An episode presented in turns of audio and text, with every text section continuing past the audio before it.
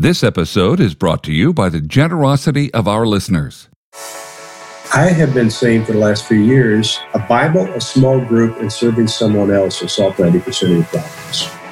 That's internationally best selling author and speaker Patrick Morley on this episode. Put your faith to work. This is the Bold Idea Podcast with ideas, interviews, and inspiration to bring your bold ideas to life. Here are your hosts, Larry Gates and Armin Asadi. Hello and welcome to another episode of the Bold Idea Podcast. This is your co host, Larry Gates. along with Armin Asadi. And we are here to bring you another, yet another episode to put your faith to work and to bring your bold ideas to life. Armin and I had the opportunity to visit today with business leader, speaker, and best selling author of 21 books. You know, that's three times seven. I just figured that out. Seven's the perfect number, three's divine. Oh, okay. I, think he should quit. Patrick Morley has written 21 books, including his Man in the Mirror book, which sold over 4 million copies. He's the founder of an organization by that name, Man in the Mirror, a global ministry to equip men and leaders of men. And he's the co founder of NCMM, a coalition of men's disciple making ministries. And his latest book, The Christian Man, a conversation about the 10 issues men say matter most, just went on sale. Well, we want to welcome the first time to the Bold Idea podcast, Patrick Morley. Pat, welcome to our show. Thank you very much, Larry and Armin. It's good to be with you, man. It's good to have you. And I want to say back because you were on our Reinventure Me podcast some time ago. In fact, I want to tell you that you said something on that show. I know you've written about it, but you said something on that show that is absolutely one of my favorite Pat Morley quotes ever. And I got to hear this. well, this is, I mean, I, in fact, Pat, If it know, was if it was a really good quote, I'd be able to tell you what it is without you even having to say it. you know, Pat, I will tell you, I'm doing a transitional role at a church, and I actually quoted you the other day because you said in that episode, episode 37, you said, There is a God we want, and there is a God who is, and they are not the same God. that is good. Isn't that good? oh man. Well, you can take that one all the way to the bank, but we we sh- he shared that on that episode, Armin, way back when. But I'm a millennial. so That's well. that's all to just tease our audience that you know get your pens and papers out because uh, we got Pat on the program today, and he's going to give us the good stuff. Pat, welcome to our show. We're so glad you're here. Well, thank you, thank you. You want the second half of that quote? I Yes, have the second half of that quote, and the turning point in our lives is when we stop seeking the God we want and start seeking the God who is. Right? That's it. Nailed That's it. it. Nailed it. That's big, baby. That's big. That quote will hunt. So, well, I tell you what, it, it does resonate. You know, I tell that to all the new men who visit the Bible study that we teach here in Orlando on Friday mornings. And every single time, you know, of course, I, I kind of set it up. I say that it's the most important lesson that I think I've ever personally learned. Hmm. And so that kind of predisposes people to have a, a, a reaction. But it really, you do see the lights come on with guys especially guys who have uh, we see so many men at the bible study who who did make a profession of faith at a younger age but now they've spent the last 5 10 15 or more years living by their own ideas. Their lives didn't turn out like they thought they would. And so they have realized or maybe they're beginning to realize that they need to either get to or back to more of a biblical christianity. So they've come to a bible study and then they hear that idea and it just kind of helps them understand what we're trying to do there Yeah. Now, so for our listeners who may not know what you're referring to, talk about the Bible study that you launched there, So, the Man yeah, in the I Mirror mean, study in Orlando. well it's first of all it's just a, it's a traditional bible study but uh, we started it 33 years ago we started in a bar a friend of mine owned let's go there for free then we moved into the civic center today we've got about 10,000 men in the bible study 100 or so who meet at the uh, civic center in uh, maitland florida and the rest of them online and uh, we just have basically stayed true to god's word and tried to put it in a way that is applicable to men's lives today. You know, in other words, news you can use. My two big questions are always so what and now what? You know, Yep. okay, Jesus said this, so what? Jesus said this, now what? You know, and I, I, I recognize that because that's uh, kind of a Pat Morley mantra, right? yes, and it is. I just remind you that 33 years is how long it took Jesus to fulfill his ministry. I'm guessing you're getting close to fulfilling yours, right? No, not really. I'd say I'm probably the. Uh, I don't feel like I've played my best music yet. How does that sound? Uh, I know that to be true about you, and I always enjoy our times together when we have them. But Pat, you are about to launch, or actually, by the time this podcast goes out, you will have launched your 21st book.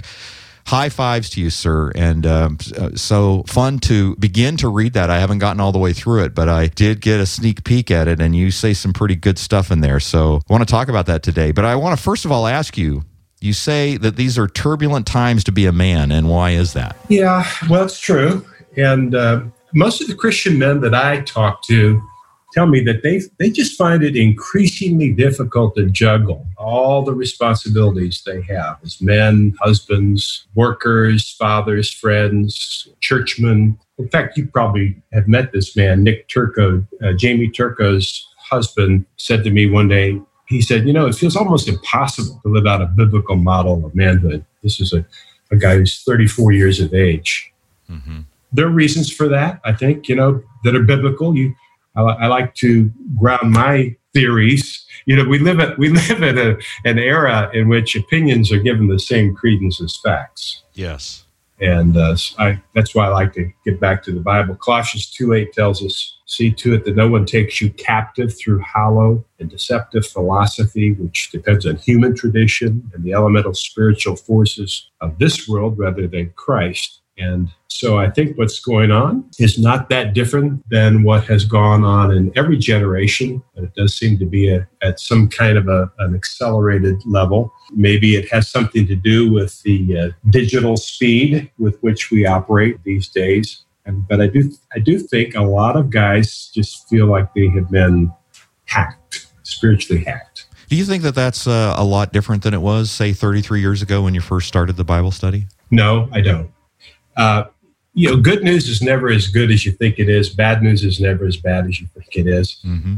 You know, there is a uh, almost an alarm, an alarmist way of talking about things today. Like, you know, everything's the sky. Yeah, got to have a headline, right? Yeah, and right, exactly. And I don't really feel like the problems of men are any different than they've ever been. Uh, you read about uh, lust in the Bible and it sounds like lust today. You read about identity issues in the Bible. Yeah. Sounds like identity, identity issues today. So are there differences? Well, of course there are differences. But I think everybody's looking for the new thing. Everybody's trying to put a new label on it. Solomon said there's nothing new under the sun. And a lot of these new words that come out to describe situations are really just rehashes of words that are in the Bible. Yeah, because your groundbreaking book, Man in the Mirror, addresses many of those issues, at least at the time that that came out, too, right? Do you see them still prevalent today in the same way? That, that book which of course I did update that book at the 25 year mark, but that book came out in, in 89. I didn't have to update much, just to put in the internet, for example. Uh-huh. And uh, Michael Jordan was, Michael Jordan wasn't the best basketball player anymore. Other than that, uh, pretty much the book is the same as it always was. Uh-huh. And so that book is still thousands, tens of thousands of men every year that get that book and read it. And I get letters every week from men who are reading that book for the first time. And it, it's interesting. It has a, a, a very long shelf life, 30 years now. Yeah. Because the these are universal issues. Yeah, not, they are. Not specific to a particular generation. You know, everybody's trying to pick out a generation now that they can hate. Uh, you know, I, I, saw an article over I, in the last two days. I've seen articles about why the boomers are responsible for everything. I saw another article about the millennials, how they're responsible for everything. And I expect tomorrow that I'll see why the Gen X is responsible for everything. It's for sure the Gen X. yes, says the millennial. yeah. Let's pick on the one that's not in the room. so you, you sat down with some guys and you outlined what uh, were the top 10 issues that they felt were keeping them from becoming the Christian man that um, they felt they needed to become or felt like God might be calling them to become. Talk about those issues. What did you discover? Yeah, so this is really pretty. This is pretty cool. Uh, so what I wanted to do is I, I wanted to pull together all the, the best ideas that, that I've put together, you know, over several decades of working with men, but it was, it's too much. And then also, in any given time period, guys are going to be more focused on certain issues. So, what, what I s- decided to do is instead of writing the book that I thought men need, I decided to write the book that men want. Hmm. And so I pulled together 24 guys from 24 years of age to 47 years of age. Average age was 33. Six of the men were 33 years of age. And uh, I asked them, you know, what are the issues and topics that, that would make you feel compelled to pick up and read a book for men? hmm And then we did a storyboard. We took a Saturday morning to do this. It was very exciting. So uh, I had them write out on post its all of the issues. I just read them out as fast as you can, one issue per yellow post it. And then I was furiously putting them up on the wall of our training room, conference room, and then grouping them together. For example, being a good dad and fathering. Of course, that's just two ways of saying the same thing. hmm So let's just say by the time they were done brainstorming, we had mm, maybe 35 different issues. Then I gave each of the guys five little round sticky dots, about you know a half inch in diameter, and I said, okay, now I want each of you to go up to these 35 areas and put a sticky dot on your top five issues. And one guy protested, I can't do that. I have way more than five issues. And I said, Yeah, I know, but you only get five votes, so you have to pick your top five. hmm And so we had 24 men picking their top five issues. And then, as for, for some of the listeners who have not done storyboarding, what storyboarding is, it's a, it's a way of democratizing brainstorming. So, in normal brainstorming, the, the most persuasive, maybe charismatic, maybe the captain of the debate team, he, he might have a good idea. And because of his charisma, he's able to carry that idea. And that's the, the idea that gets voted on. And, and it was a good idea. But meanwhile, a more quiet, reserved person who doesn't feel comfortable speaking up in public had a better idea, but didn't say it. So it never got acted on. And even if he had, it might not have made it because of the personal charisma of the other guy or gal. So what storyboarding does is it democratizes that process. Everybody gets equal votes. The the nerd who's afraid of his own shadow gets just as much of a voice as the captain of the debate team. So that's the background. So now they have these five votes and they pick these their their issues, and then we stand back, and it was just there were ten issues. There was just ten was the break point. There were ten issues that just stood out hand you know hands above all the others as the top issues that these 24 young Christian men were interested in. And so, you want to know what they are? Yeah. Yeah. Okay. Lay it on. So, identity, life balance, spiritual growth, marriage, fathering, friendships, work, lust, culture, and sharing their faith. Boom, there's the book. So, and since they're all Christian guys, I ended up picking the title, The Christian Man, for the book, The Christian Man. Would you believe there is no book in print called The Christian Man? no, I don't, but that's funny. Whoops. Whoops.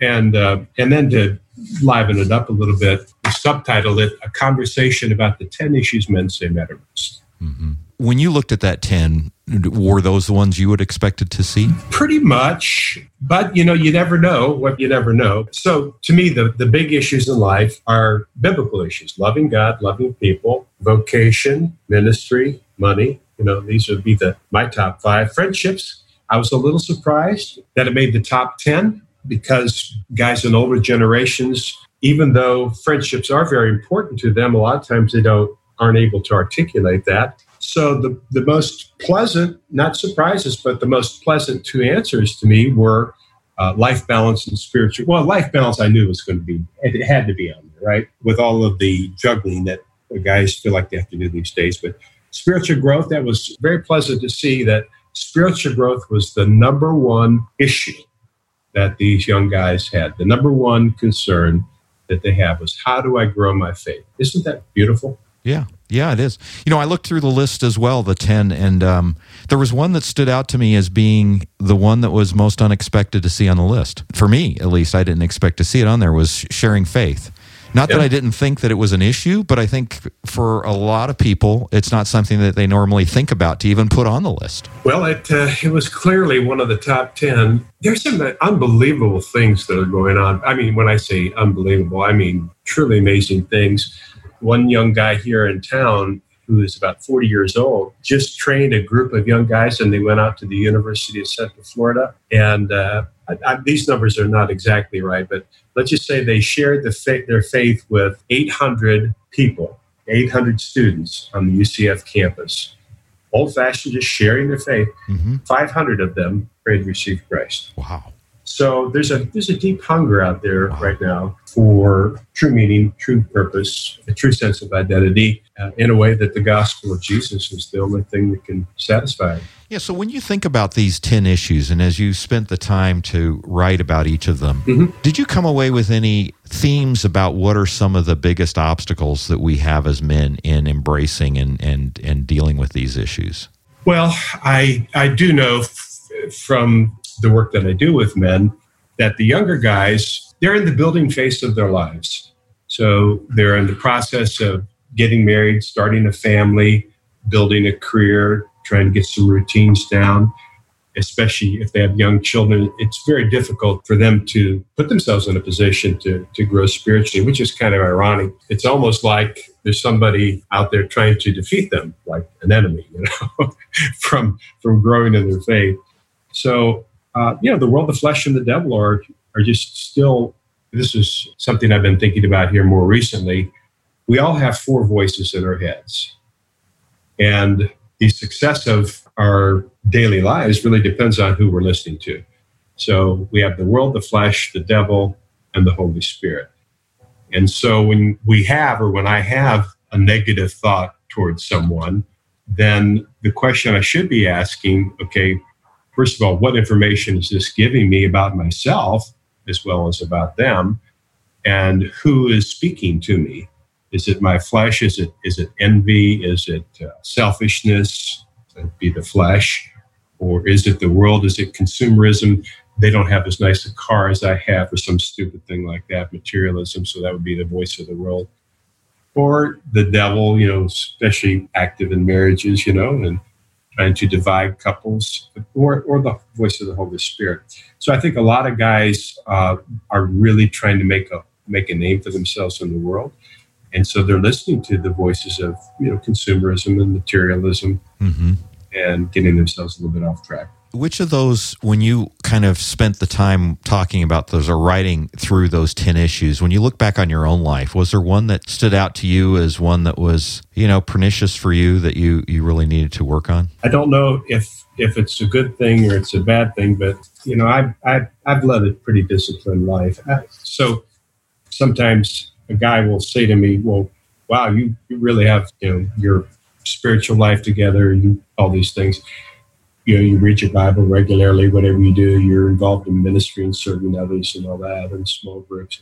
But I, I really get no credit for any of that because I'm just naturally disciplined. I just I do that by as a matter of nature. The man that I admire the most is the one who isn't naturally self-disciplined, who who doesn't want to pick up the Bible the first thing in the morning when he gets up, but he does it anyway. And then of course has a great experience with God.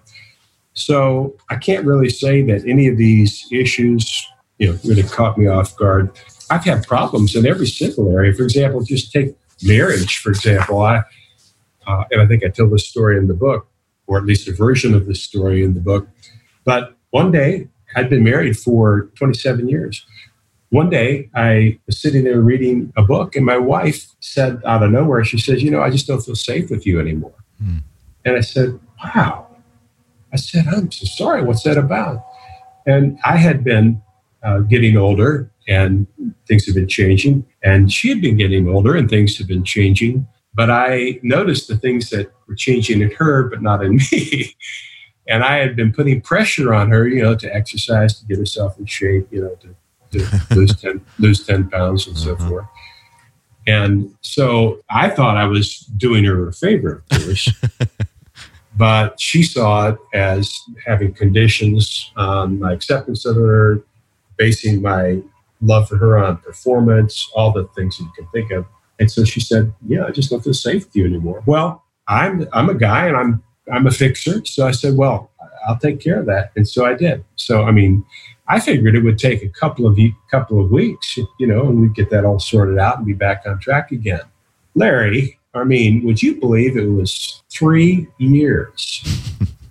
three years went by, and uh, until finally one day she said, "You know, I, I, just wanted you to know I feel safe with you again." Mm-hmm. And so we get ourselves into these ditches as, as men, you know, in human relationships. Sometimes you can't just wave a magic wand and make the problem go away. You have to actually well, that's you know that's just it. I mean, I think you're striking on a chord here that a lot of guys face is that they are used to being in problem solving mode, and when it comes to mm. relationships, we like to have that kind of put behind us. We did what we were asked to do, or we did something that we think was helpful, and that should make it all go away, and everything should be good. And what's the problem if it isn't?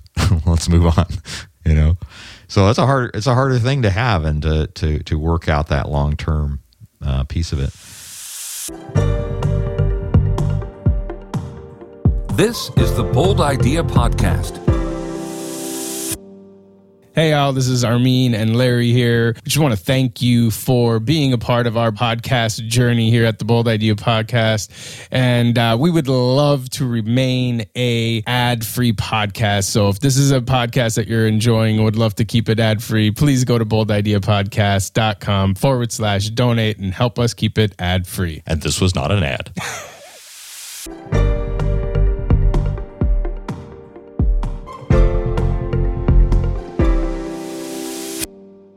you have uh, been working on this, and this is your your twenty first book that you've written with with I know more to come, Pat. But when you look back at the the challenges that guys face, what is it that you know we need to be thinking about in this culture that keeps us really from embracing being everything that God's designed us to be?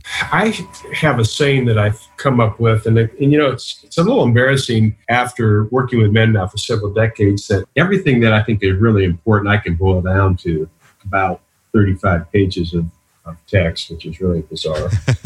and uh, but you know you see these kind of like seminal patterns develop, and so I have been saying for the last few years, two or three years, a Bible, a small group, and serving someone else will solve 90% of your problems. Now, these are three different kinds of spiritual disciplines, right? What I have seen is that, and there are lots of other things that are important, but what I've seen is that if guys will get that, those three things sorted out, everything else pretty much falls into place. So when I meet a, a guy who is struggling, let's just t- say when I go and speak somewhere, for example, when I'm done, you know, there'll be a number of men who will want to, you know, come up and say hi or thanks, appreciate that or whatever, just, you know, being gracious. And there's always one guy, though, it seems. I mean, this is axiomatic. There's always one guy who sort of hangs back and I, I, I know that the reason he's hanging back from experience is that he wants to talk to me. He wants to tell me a story. He has uh, some problems, and he's hoping that I might be able to offer something that would be valuable. So uh, let's just take Tom in Nashville as an example. So Tom was hanging back. Finally, everybody was gone. He was like, he and I were the last ones in the room. Introduced ourselves. I said, "What's going on?" And so he described an agonizing business problem that was just overwhelming even just hearing about it. It was just an overwhelming business problem that he was having, and it had been going on for a couple of years. It had begun to fray the fabric of his marriage. His marriage was very much in trouble as well as his business. And I listened to him for about 15 minutes. He just talked nonstop. And when he was done, I, I, I, asked him this question. I said, Do you have a best friend or are you part of a small group? Well, his chin fell down to his chest and he let out an audible uh, sound and he said, Well, no, to tell you the truth, I, I used to be in a small group with some guys, but once these problems got started, I just sort of dropped out. I said, That's okay. Let me ask you a second question. Tell me about your Bible reading habits. And again, he let out a, an audible sigh and his chin fell to his chest.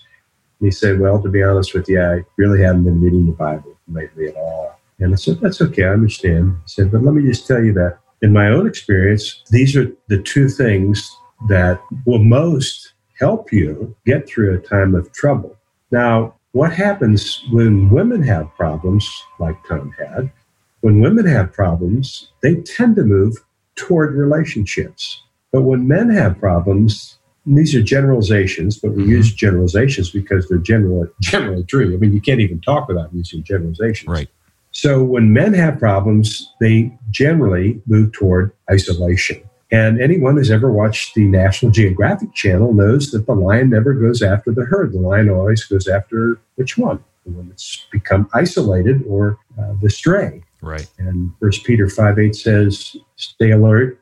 Uh, the your enemy, the devil, prowls around like a roaring lion looking for someone to devour. Not some group to devour, but someone to devour. Yeah, that's good. Yeah. And so Tom had become isolated, as many men did, from the Bible, from the Word, from his Lord, and then also from uh, like minded men. So the first commandment's love God, the second's love other people. And so you get isolated from the Word, you get isolated from people, and it's pretty hard to love God and to love people on your own. And then serving someone else is also the third thing. Not long after we were married, I was sitting around having a, a pity party. I guess I must have a depressive streak. I get I have a pity party about every three months. And so uh, I guess that's the curse. I'm a contemplative, and so contemplatives, you know, tend to, to, try to think a little bit more deeply about things. Yeah, of course. So you feel things deeper, and yeah, but yeah. you're disciplined in your depression, right? Whatever, if, there's, if there's such a thing. so anyway, I was sitting around having this pity party not long after we were married, and my wife said, she said, "You know what your problem is?" Oh yeah, okay, fine. Don't you just love it when your wife says, Yeah. "You know what your problem is." But before I had a chance to say anything, she continued on. She said, You're having a pity party. You just need to stop thinking about yourself and go help someone. Nice. And it just, boom, just instantly made sense. And so I did. I, that afternoon, I went down to a local urban ministry and uh, here in town, and, and I said, "Is there anything I can do to help around here?" And they gave me something, and I I did it, and and instantly the cloud of uh, that depressive cloud, that pity party, lifted. Hmm. So I have good reasons to say a Bible, a small group, and serving someone else will solve 90% of your problems because I've seen it happen over and over again. And I've seen the opposite destroy men. Well, I say destroy. Well, yeah, destroy men, but also lead to anemia, spiritual anemia. Yeah, I think you're right. When and that is one of the biggest temptations we have is to withdraw into isolation. A lot of it because we feel like we need to be the ones with the answers, and we can't come out until we have them. And that that does bring us to a point of death and and discouragement and decay. And I know that those are I can certainly identify that in my own life when I felt that way for sure. Yeah. So, what are you hoping to accomplish with this new book? This is uh, coming out here. It's just right now. What what what's the big takeaway that you want the readers to come away with? Well, I've said for years, and I say that in this book, no man fails on purpose. Uh, when our feet hit the floor in the morning, we're looking for a win. But likewise, no, no man succeeds by accident either. He needs a plan. And so I wanted to put together a plan for a man to be able to have a, a successful Christian life. That's my motivation. But but that's not it. That's not a, that, that's not all. You know, a man also needs someone to guide him along, someone to mentor and disciple him on how to integrate his faith and, and his life with some intentionality. So I'm hoping that some of the more experienced Christian men who hear this interview will be inspired to take a man under their wing and show him the ropes. And uh, they can use this book to do it. Or here's the big reveal you're the first person to hear about this. All right, bring it. I have just finished. Earlier, I said in the interview, I said that I'm a little embarrassed that after all these years, everything that I think is important, I can reduce down to about 35 pages. hmm Well, I did that. I wrote a piece called The Christian Man Coaching Guide. Hmm. And we're going to be offering this for free. And you don't need the book in order to use the coaching guide. So, guys who are listening to this interview, or leaders or pastors listening to this interview, can go to thechristianmanbook.com and they can download a uh, free copy, free digital copy of this Christian Man Coaching Guide. And to either ask a man, a more experienced Christian man, to coach them, or if they are a more experienced Christian man, to ask someone who they think might benefit if they would like to have a mentor, like to have a coach, or for use in a small group. And it distills all the big ideas in the, the book down into this, this coaching guide. Pretty cool, huh? Yeah, that's great. That's great. And it's making that available um, to our listeners and to anybody that wants to get it. It's the christianmanbook.com. That's it. All right. Well, we'll have a link to that on our show notes too, and certainly would invite all of our listeners to pick up a copy of your latest book, Pat. I know they'll benefit from it. I've certainly been enjoying reading it as I've been going through it. And I've got uh, one more reveal. yeah, please bring it. So if you have, if you're listening to this broadcast, this podcast, and you are a men's leader or a pastor, Zondervan, our publisher, and I would like to give you a complimentary copy of this book. Actually, I don't really even have all the details of that worked out, but I do know this. If you'll send me, email me your, your name and address, I'll get you a copy of this book. All right. And what email should they use for that? use Patrick Morley, that's my name, Patrick Morley, with no spaces, at maninthemirror.org. Great. And I'll we'll also include that on our show notes. Pat, so good to have you on our program. Love having you back, my friend, and uh, good to talk to you as always. Well, it's good talking to you. I mean, happy trails. Likewise, sir. Thanks for joining us.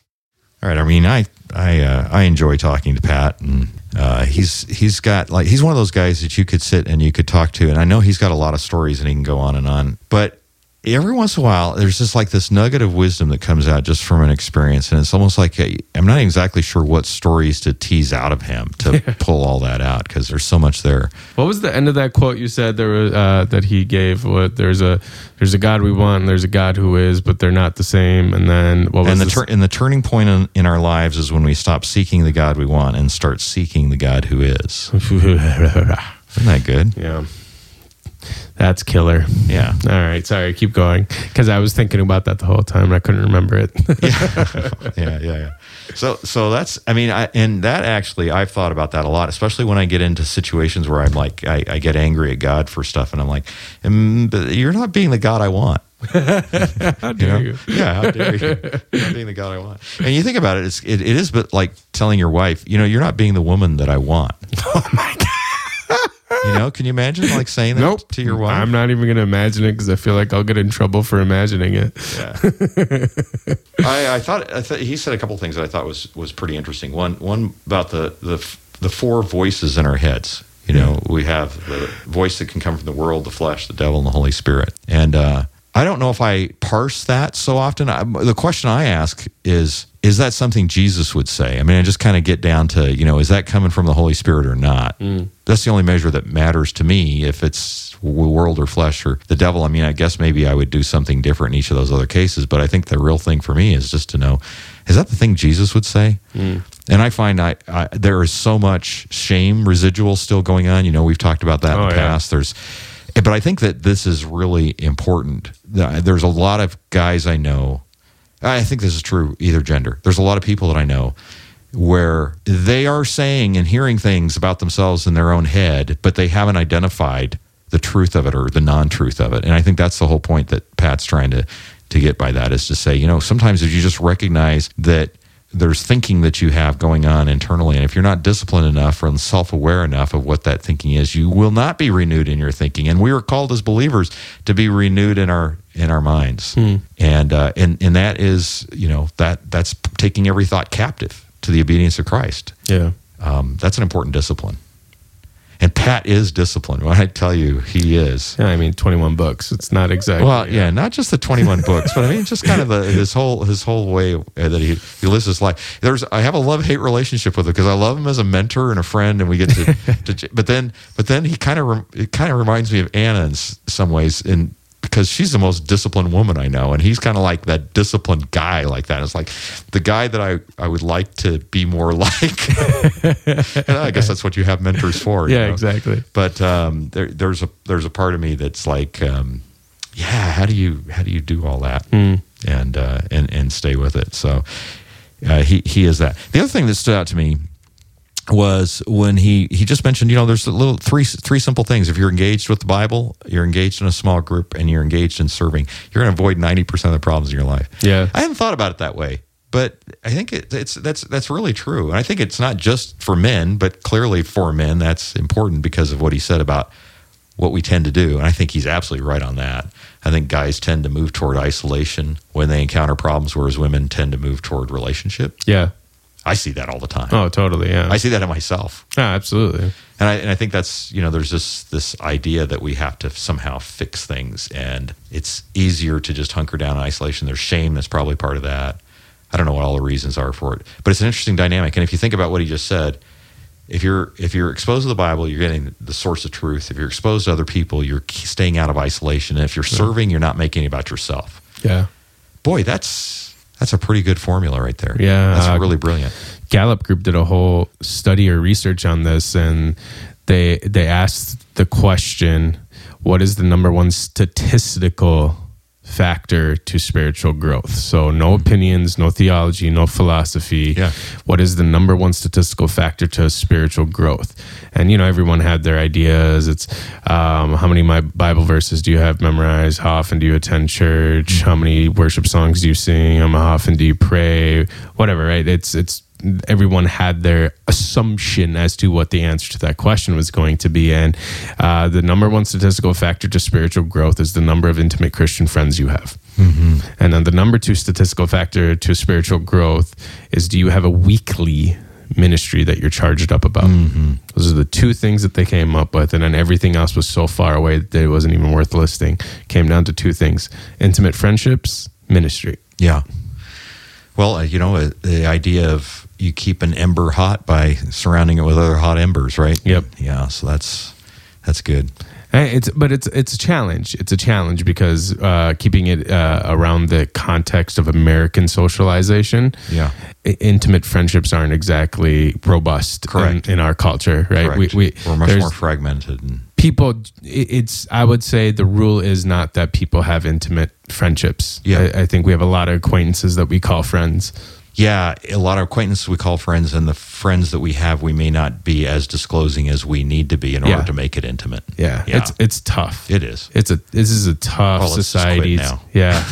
no, no, no. It's t- I, I, I, It mean. I, I'm just it's it's I, I I'm not trying to make it harder for people. I'm just trying to make it encouraging and saying, hey, if you're struggling, if it is tough for you, yep, I, yeah, it's this isn't the easiest culture to have and create and sustain that. It is tough, and the fact that you're someone is attempting to make that a reality. You're, you're you're putting yourself out there more than most people are because it's not a risk factor. A lot of people are willing to risk. Yeah. Well, I think so much of it too boils down to our own lack of self awareness, even of the things that are issues in our lives. And Yeah. we tend to, you know, the old adage, ignorance is bliss, and some live in ecstasy. You know, we like to stay ignorant. Uh, we don't like to uh, acknowledge the problems that we have or problem areas that we have in our lives. Um, so I think one, I think this resource that Pat wrote is going to be very helpful there for guys in particular who may not be as self-aware. I think these 10 issues could serve as an inventory, you know, a way for you to take a look at the areas in your life and just ask yourself the question Am I living to the full potential that uh, God has created me to live toward? And, uh, and, and that itself could be a bold idea. Oh, absolutely. And, and certainly the the conversations we talked about about isolation, the tend toward isolation, that's going to keep you from making your bold idea happen. You and I, I Right. mean, have talked so much about bold ideas aren't born in isolation; they're born in community, and we need that, and we need to have a healthy community to be part of it. So, pick up the resource, The Christian Man. A conversation about the 10 issues men say matter most. It's just gone on sale now, and you can get that. Uh, Patrick Morley's 21st book. He's oh, he's got so much good stuff in there. I don't know if that particular quote we just shared is in that book as well, but I, I'm sure you'll find some that will uh, will jump out and resonate for you as they always do when I read his books. Also, you can find out how to get a copy of the Christian Man Coaching Guide. Uh, we have the link for that, and you'll have that on our show notes at boldideapodcast.com slash 95. Of course, uh, leave us a comment. Let us know what you think of the show. Share it with your friends, and we'll look forward to talking to you next time. Until then, this is Larry Gates and Armin Asadi. saying so long. You've been listening to the Bold Idea Podcast. To get our show notes sent to your inbox, visit boldideapodcast.com.